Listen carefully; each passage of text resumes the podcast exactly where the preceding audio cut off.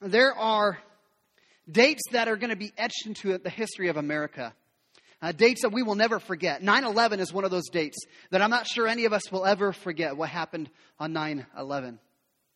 To the generation before me, or maybe two generations before me, there was another date that's etched in American history. That's December 7th, 1941. That was this date, the Japanese Imperial Army, which was led by its commander in chief, Admiral is, uh, Isoroku uh, Yamamoto. They bombed Pearl Harbor. Bombed Pearl Harbor. 2,403 people died when, when Pearl Harbor was attacked on December 7th, 1941. Though the majority of the people, of the Japanese people, did not know that this attack was about to happen, they were not aware that it was taking place. When the attack happened, they sided with their country. They, they, they, they widely supported the war efforts against America. And what followed after that attack on Pearl Harbor was 44 months of war between Japan and America. In the end, that decision to attack Pearl Harbor, to attack America, was devastating. Because towards the end of that war, on August 6, 1945, America dropped an atom bomb on Hiroshima, killing 140,000 people. Then, a few days later, on August 9, 1945, an atom bomb was dropped again on Nagasaki, killing an estimated 80,000 people. What's the point that we talk about these dates that will always be remembered in our history? Is those who chose to follow their leaders into battle they must have the foresight to see that there are consequences for their actions. They have to see when we follow our leader into the battle, there's consequences for us supporting our leaders, for us following and obeying. In fact, this admiral, uh, Yamamoto, he stated prior to the attack on Pearl Harbor, referring to attacking America, he said, I can run wild for six months, but after that, I have no expectation of success. Even though he was willing to go forward with attacks, he also knew and made it very clear that there is going to be a price to be paid for us to make this attack. If you have a Bible, if you want to get your Bible out, we're going to be in Mark chapter 10. If you need a Bible, just slip your hand up. We've got an usher in the back who'd love to come and bring one of these up. Slip your hand up and we'll uh, get one to you. Uh, over here on this side, Dan. Uh, for the majority of this past year, we've been studying a series called Jesus the King. We've been looking at the life of Jesus through the Gospel of Mark. Uh, the first half of Mark's Gospel really centered on who Jesus was. Jesus was trying to teach his disciples, and he was trying to teach us the fact that he is the Messiah, that Jesus is the Son of God, that he is the Savior. The turning point of this book came in, in Mark chapter 8 when the disciples finally confessed. They confessed, Jesus, you are the Christ. You are the anointed one. You are the chosen one that we've been waiting for ever since the fall of man. Ever since Genesis chapter 3, we've been waiting for this Savior. And they confess, Jesus, you are that Savior. And since that point, since that point that they made that confession, Jesus has been trying to teach his disciples about why he came, about the purposes for why God sent Jesus to the earth. Jesus, as the Savior, as the King, he didn't come to conserve power and, and authority. Rather, he came to, to, to, to establish his kingdom, which is unlike any other kingdom we've ever seen on this earth. His kingdom is a kingdom of sacrifice.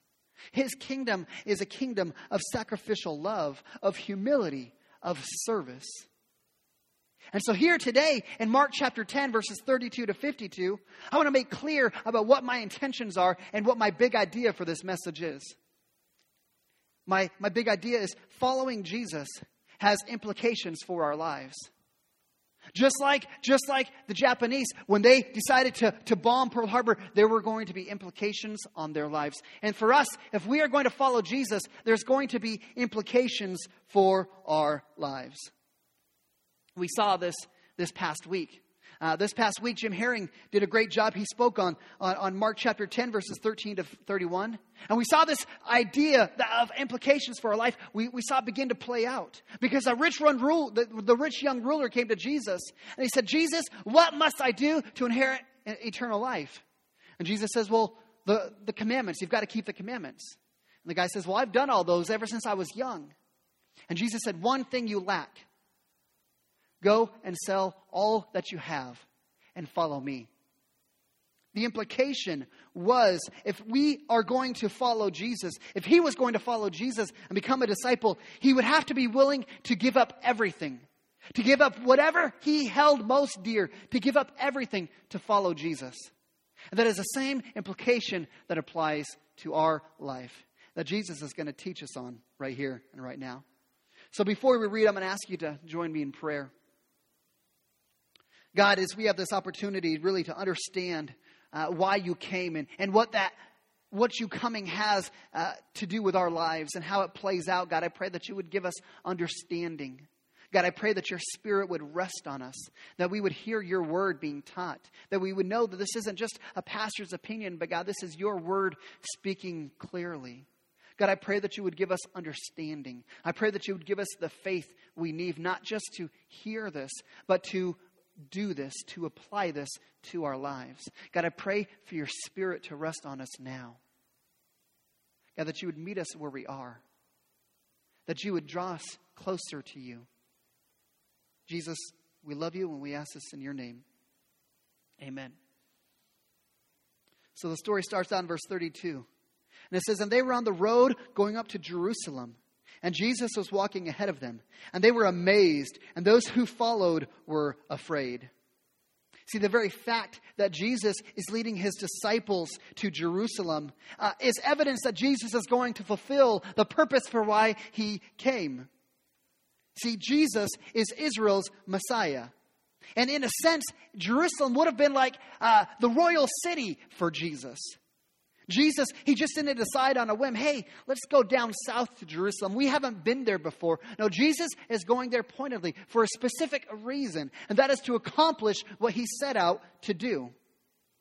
Jesus, as Israel's Savior, he's leading his people to his holy city to claim the, the throne of God that he rightly deserves. And Mark, in that verse, he describes the disciples as being amazed. And he describes the rest of the followers of Jesus that they were afraid. This is probably a, a right description of how they would have felt. Because we've already seen in the Gospel of Mark, there's been this great tension between Jesus and the religious leaders, the, the scribes and the Pharisees. We've already seen there's been this tension and this animosity between the two. And all these people, they've witnessed on several occasions They've witnessed this animosity, this, this, this struggle between Jesus and the religious leaders. And they certainly understand that if Jesus goes all the way to Jerusalem, to the religious center of their world, if Jesus goes all the way there, there undoubtedly is going to be some major conflict between Jesus and these religious leaders. It's inevitable. And so they would have they would have been amazed. Jesus, you're really going to go forward. You're really going to go into Jerusalem and you're really going to do this. And the other disciple, the other followers, they would have been afraid. Hey, we have no clue what's going to happen to him and what's going to happen to us. And so, to be clear about why Jesus was going to Jerusalem, he reminds them for a third time of why Jesus came to this earth, of his impending death and resurrection. He says, uh, looking back in verse 32, he says, and taking the twelve again, Jesus began to tell them what was going to happen to him, saying, See, we are going up to Jerusalem, and the Son of Man will be delivered over to the chief priests and the scribes, and they will condemn him to death, and they will deliver him over to the Gentiles. And they will mock him and spit on him and flog him and kill him. And after three days, he will rise again. See, this is a pretty bleak outlook for Jesus' disciples. Jesus is going into Jerusalem and he says, This is what's going to happen when I'm in Jerusalem. I am going to be delivered up to the Sanhedrin. I'm going to be condemned to death, which means Jesus is going to be put on trial for crimes he never committed. But he's going to be put on trial. He's going to be found guilty, and he's going to be sentenced to death, and he's going to be executed by the court in a public manner. Jesus wants to be absolutely clear as to why he came. He wants to make sure his disciples understand very clearly Jesus came to give his life as a sacrifice.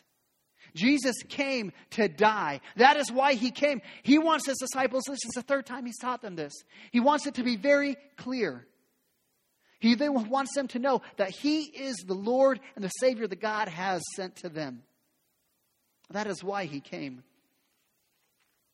But right after Jesus says this to him, right after Jesus tells his disciples this, we see two of his disciples, they, they, they begin to ask Jesus a different question. They say in verse 35, it says, And James and John, the sons of Zebedee, they came up to him and said, Teacher, we want you to do for us whatever we ask of you.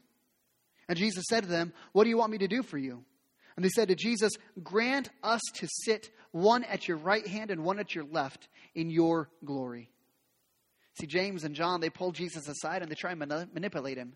They say, Jesus, hey, we're going to ask you we're going to ask you a question, Jesus. But before we do, we want you to promise you'll say yes. We want you to promise you're going to say yes to our question. And so they want to be on Jesus' right and left hand. They want to be number one and number two in, in, in God's kingdom. When Jesus gets to Jerusalem and he sets up his throne, James and John are seeking the, the top two positions on his right and on his left. See, the disciples, at this point, they are still seeking status and position in God's kingdom. Almost as if they still don't get it. They don't quite get what Jesus talked about. Jesus is going to Jerusalem to die. Yet all they're concerned about is status and, and, and, position in God's kingdom. Later in verse 41, we learn that when the rest of the disciples heard about this, they became indignant. They were mad because they wanted those positions too. Who were James and John to pull Jesus aside and try and manipulate their way to get up to the, the top positions? Now, let me just say this. See, one of the reasons why I love the Word of God, one of the reasons why I can open up the Bible and I can trust what the Bible says, is because of stories just like this. I mean, you got to think about this. If, if, if this book, if this book isn't true, if this book was written by a bunch of people, uh, maybe it was written by the disciples, maybe it was written by some of their followers, if this book was written by them to try and convince us to follow something that isn't true, why would they include a story like this? I mean, James and John, they wrote, they wrote several books in the New Testament. And if they're part of the authors of the New Testament, why would they include stories like this that make them look petty, that make them look foolish, that make them look like, like, like idiots? Just being honest. I mean, I mean, this gives me a confidence that this book has got to be true because it includes stories that don't just put them in a good light. Because I'm telling you what, if I was going to write the Bible and I wanted you to believe in what I'm putting out, man, I'm just going to put the best foot forward. I'm going to put the best stuff out there. But we can have a little bit of confidence in God's word because there's stories like this. This is real. This is life. This is truth. So they, they say to Jesus, they say, Hey, we want to be in your right and your left. And Jesus hears their request and responds in verse 38. He says, Jesus said to them, You don't know what you're asking. Are you able to drink the cup that I drink? Or are you able to be baptized with a baptism to which I am baptized? This is a rhetorical question here. The obvious answer is no. The baptism that Jesus is talking about, the, the cup that Jesus is drinking uh, and talking about here is a, is a metaphor. It's a symbolism, it's symbolism for what Jesus is going to accomplish on the cross. You see, the cup of wine in the Bible becomes a, a symbol for God's wrath on sin. When we read about the cup that Jesus is going to drink, it's talking about the wrath of God towards sin. And the baptism he's talking about, baptism obviously can be used in a good light, but here, baptism is used in a, negative light. For example, a negative light of baptism, you could say the flood. To be baptized means to be immersed. And so, the flood of Noah, God became indignant towards the sin on earth, and so he flooded the entire world to destroy, other than what was on the ark. That was a baptism of, of suffering and so, what Jesus is talking about in this baptism is he's going to be baptized into suffering. He's going to be immersed in suffering. See, Jesus was going to drink the cup of God's wrath and to be baptized into suffering for our sin. Jesus was the only one who could do it. He's the only one that could drink that cup and can be baptized with that baptism. He was the only one that could die and pay the penalty for our sin. So, the obvious answer to this question can you drink the, the, the, cup that I drink? Can you experience the baptism that I'm being baptized with? The obvious answer is no. No, they can't. But the disciples, man, I love it. They're just persistent and they're just arrogant. And they say, Of course. They said to him, We are able. And Jesus said to them, The cup that I drink, you will drink. And with the baptism with which I am baptized, you will be baptized. But to sit at my right hand or my left is not mine to grant, but it is for those for whom it has been prepared. See, you just got to love James and John. Yes, Jesus, we can, we can drink that cup. Yes, Jesus, we'll do it right with you. See, when Jesus asked them in the first place, Can you drink this cup? Can you experience this baptism? He, he implied that it was impossible. He said, to the, he said to James and John, You don't know what you're asking. This is not possible for you.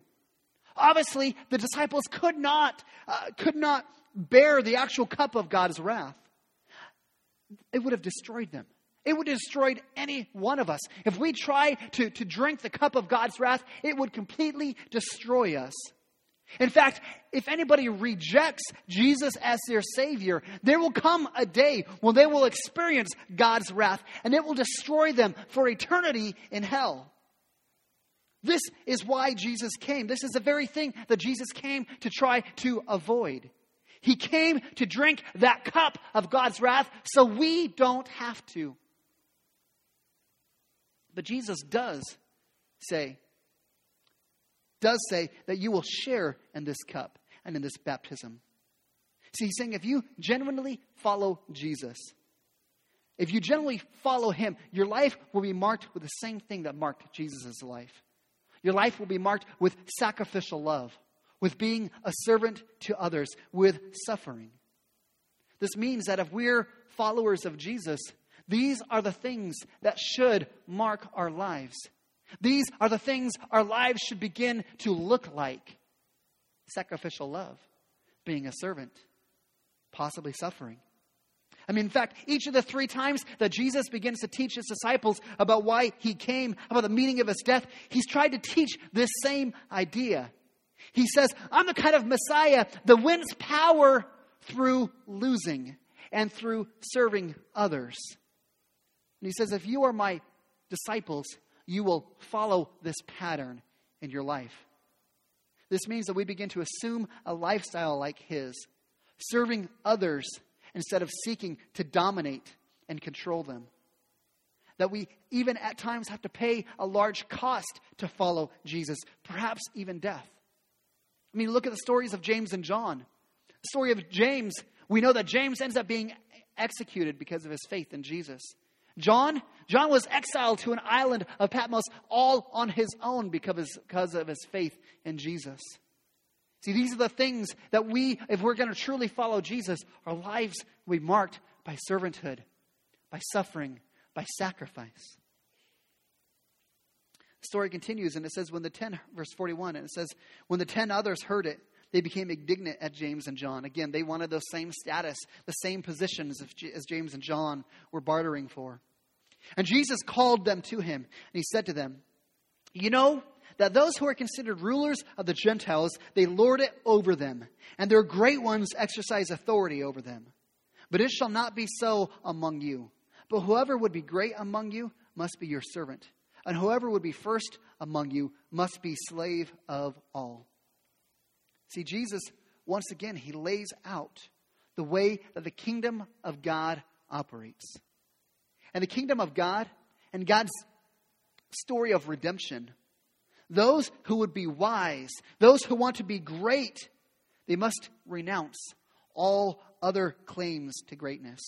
They must seek to serve others, not to claim authority and hold on to it like it's something to be grasped, it, to, to seek control.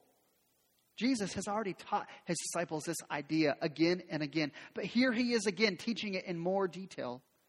Disciples must serve, not lord it over others.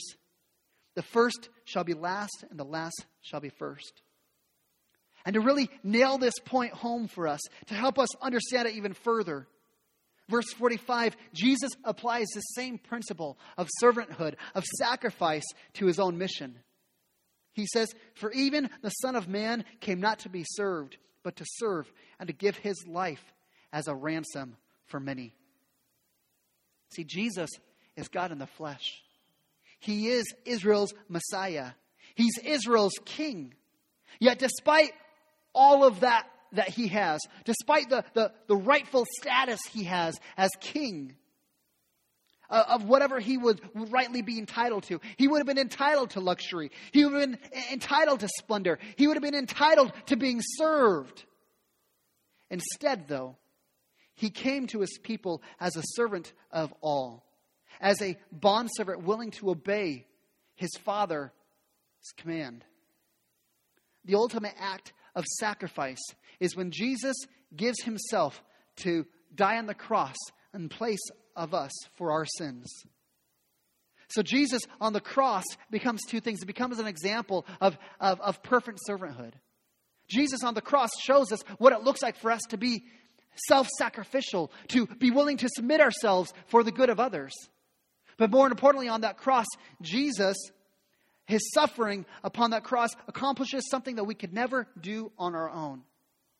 He dies and becomes the ransom for our sin. He becomes the ransom for our sin.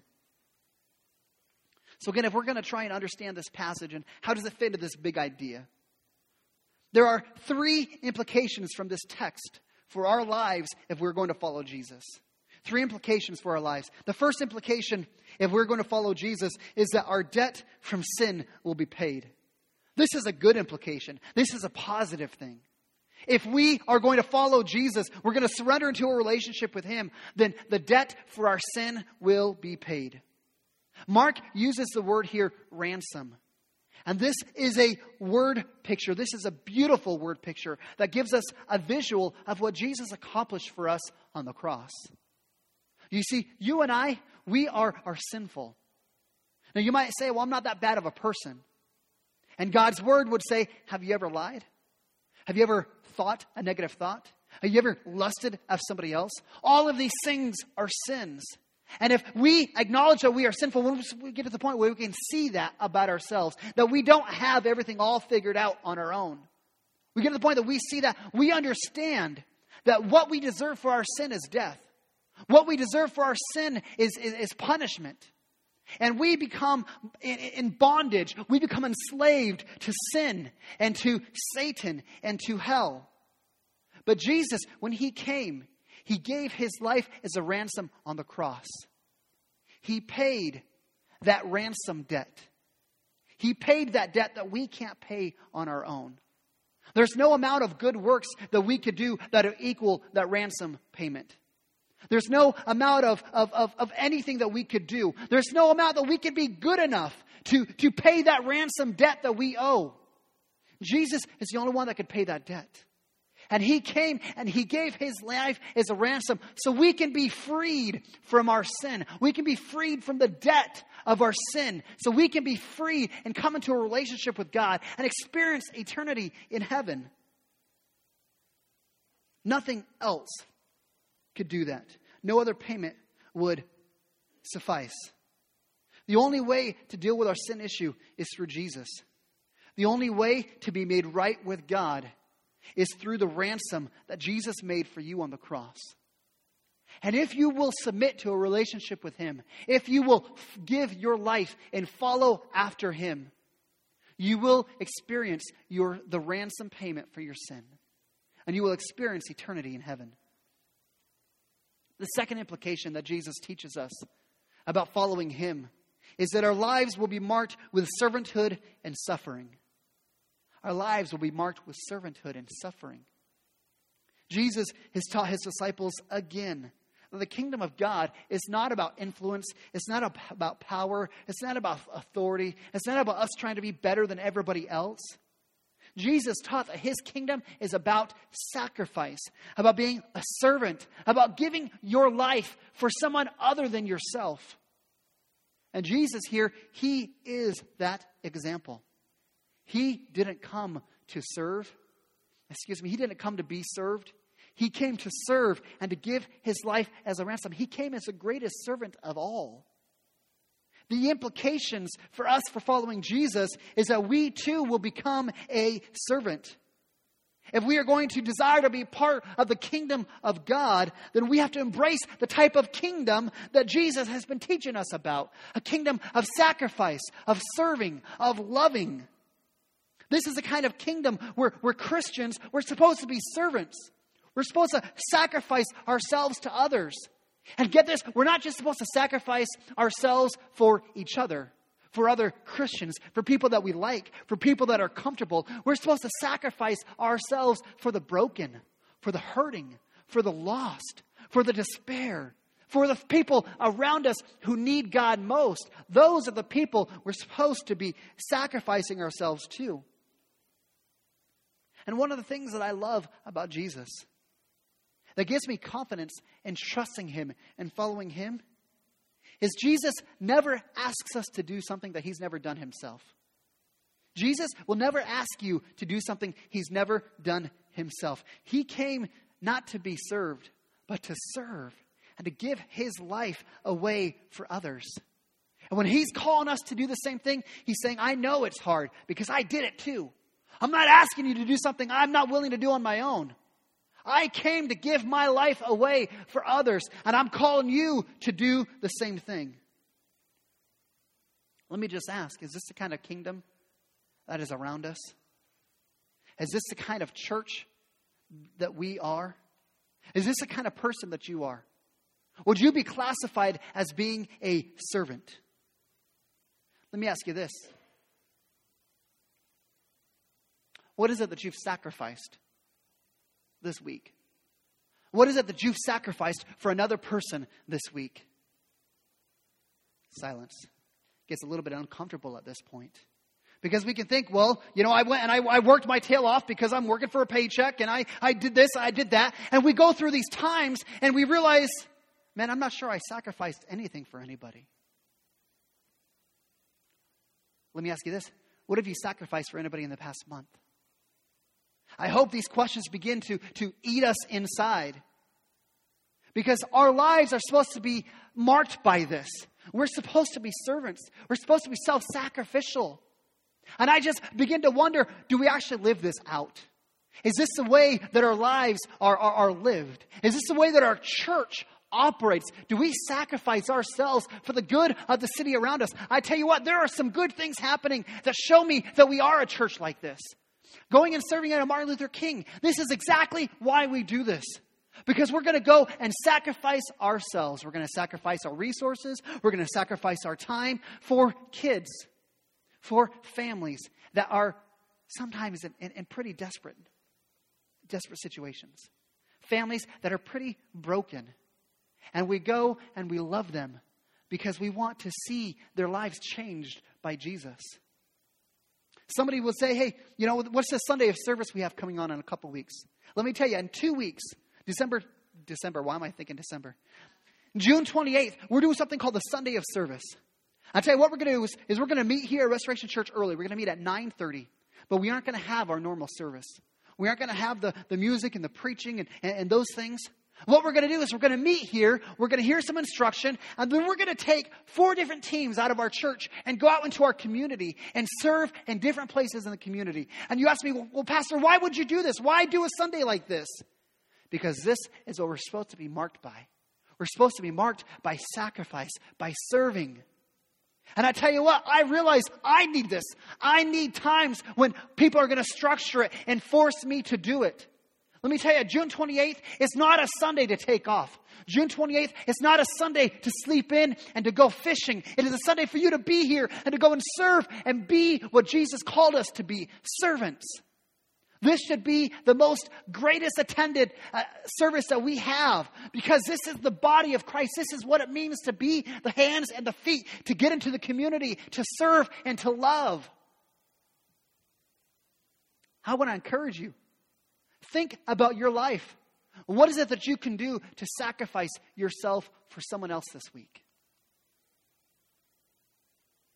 The third thing, the third implication that we're going to follow Jesus that he has for our life is that when our worldview, when our beliefs they don't line up with God's word, it's us who needs to change.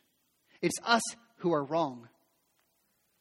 See, sometimes you find that your worldview, the way you think how things should operate, the way you believe, it isn't exactly line up with what Jesus taught.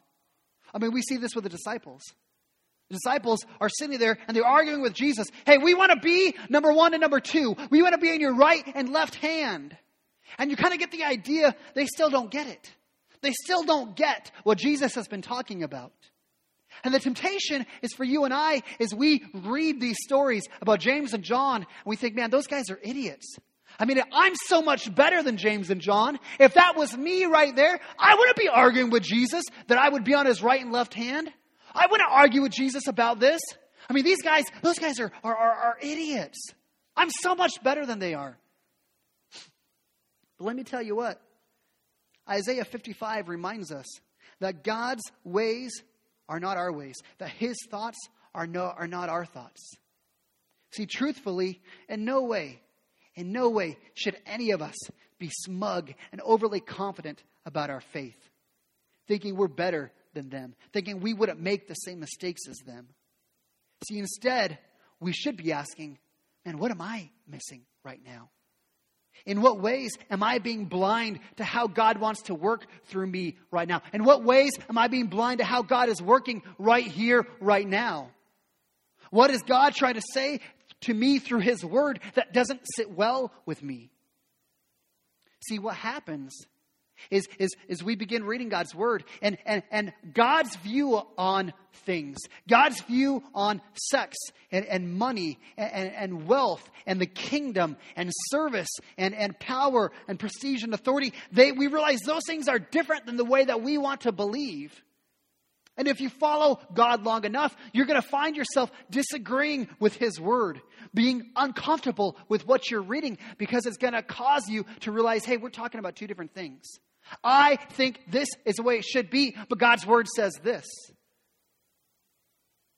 And you're going to realize, man, we've got these differing opinions. I'll tell you, I've experienced this recently.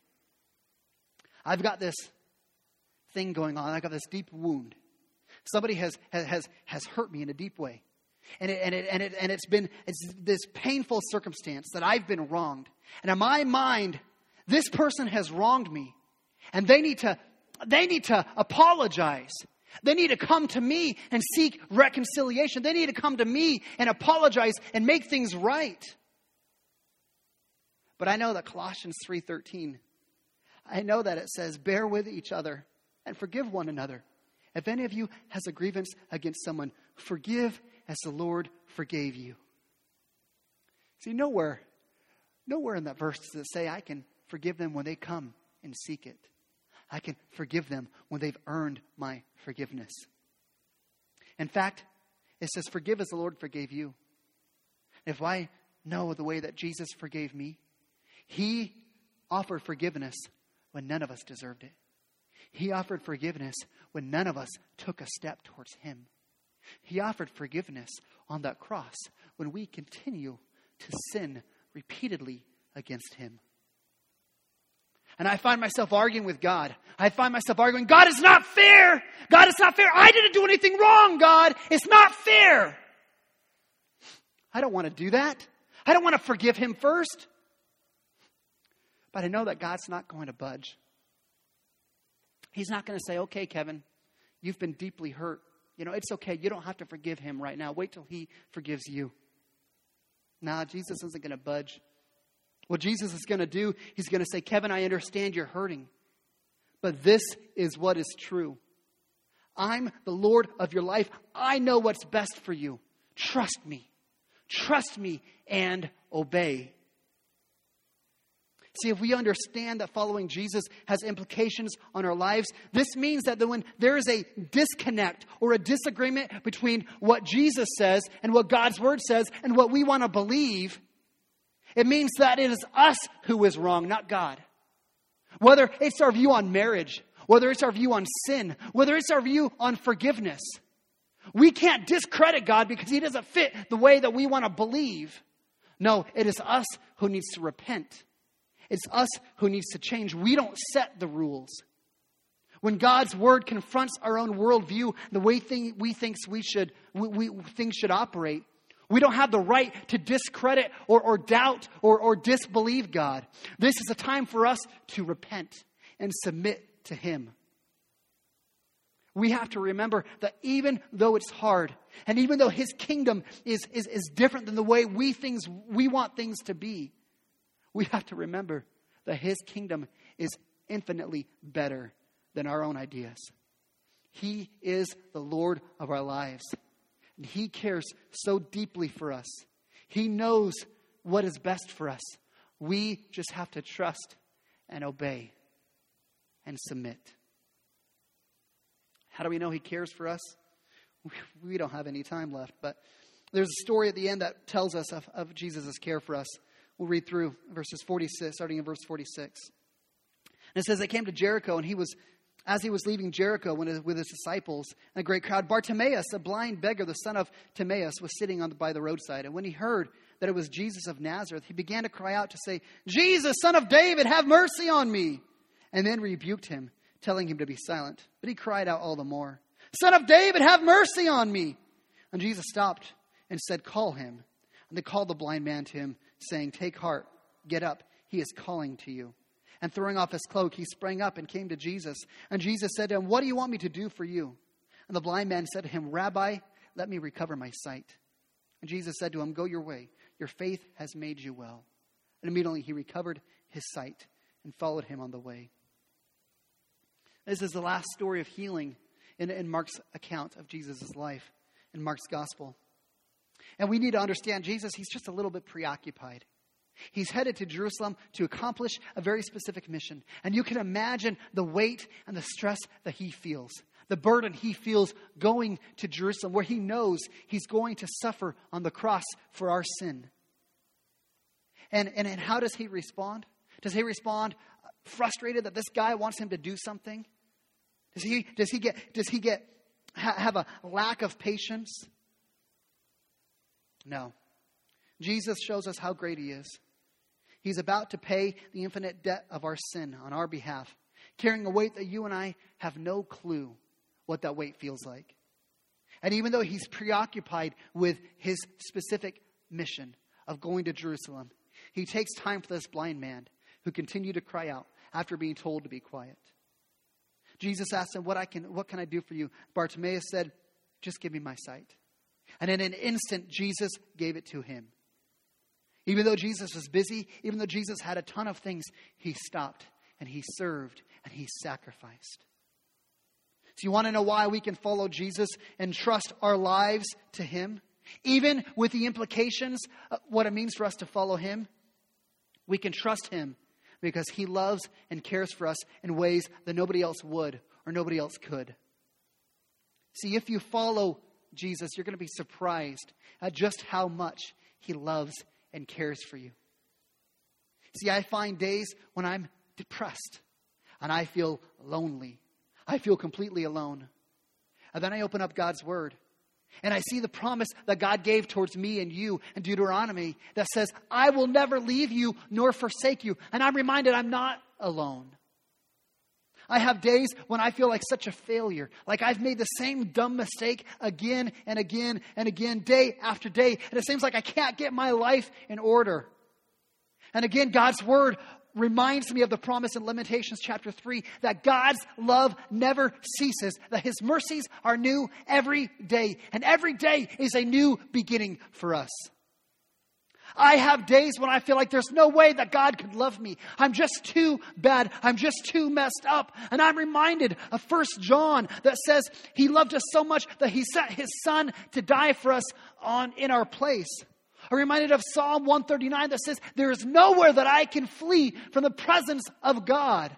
I'm reminded of Romans 8 that tells me there's nothing that I can do that can separate me from the love of God through Jesus Christ. And I can be comforted to know that even though I feel like I'm not worthy, I know that God's word says I am.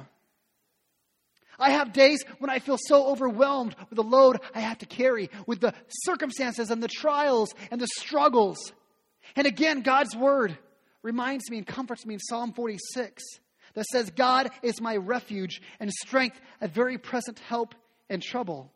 Therefore, we will not fear, though the, Lord, though the earth gives way, though the mountains be moved into the heart of the sea, though the waters roar and foam through the mountains, though the mountains tremble at its swelling.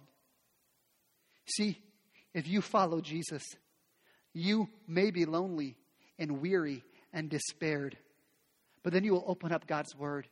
You hear the promises that He has made, that He loves you and cherishes you and respects you no matter what.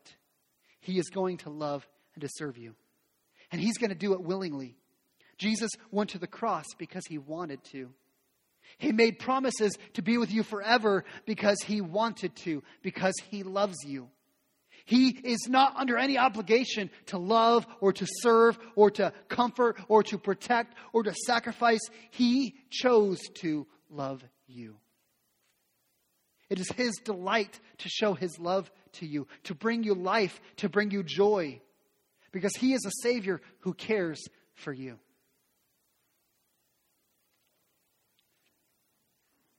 How do we bring this to a close? We do it like this. We have implications if we're going to follow Jesus with our lives. There's implications in our lives. We can have our debt forgiven, our sin debt forgiven. We also understand the second implication is that our lives should be marked by suffering and sacrifice. A third implication we learned was that what was the third one? Oh yeah, that when our when our worldview, when our beliefs, they don't align with Scripture, they don't align with God's word, that is us who needs to change and not Him. Let me tell you, I know sometimes it can be hard to live in light of God's kingdom, to do things God's way. But I'm telling you, it is so worth it. Because He is a God who cares for you more than you could ever know. He willingly came and sacrificed his life for you. He willingly came and gave himself away for you. And because he was willing to do that, I know that he is a Savior worth following. He is a Savior worth giving your life to. Question is, will we do it? You pray with me?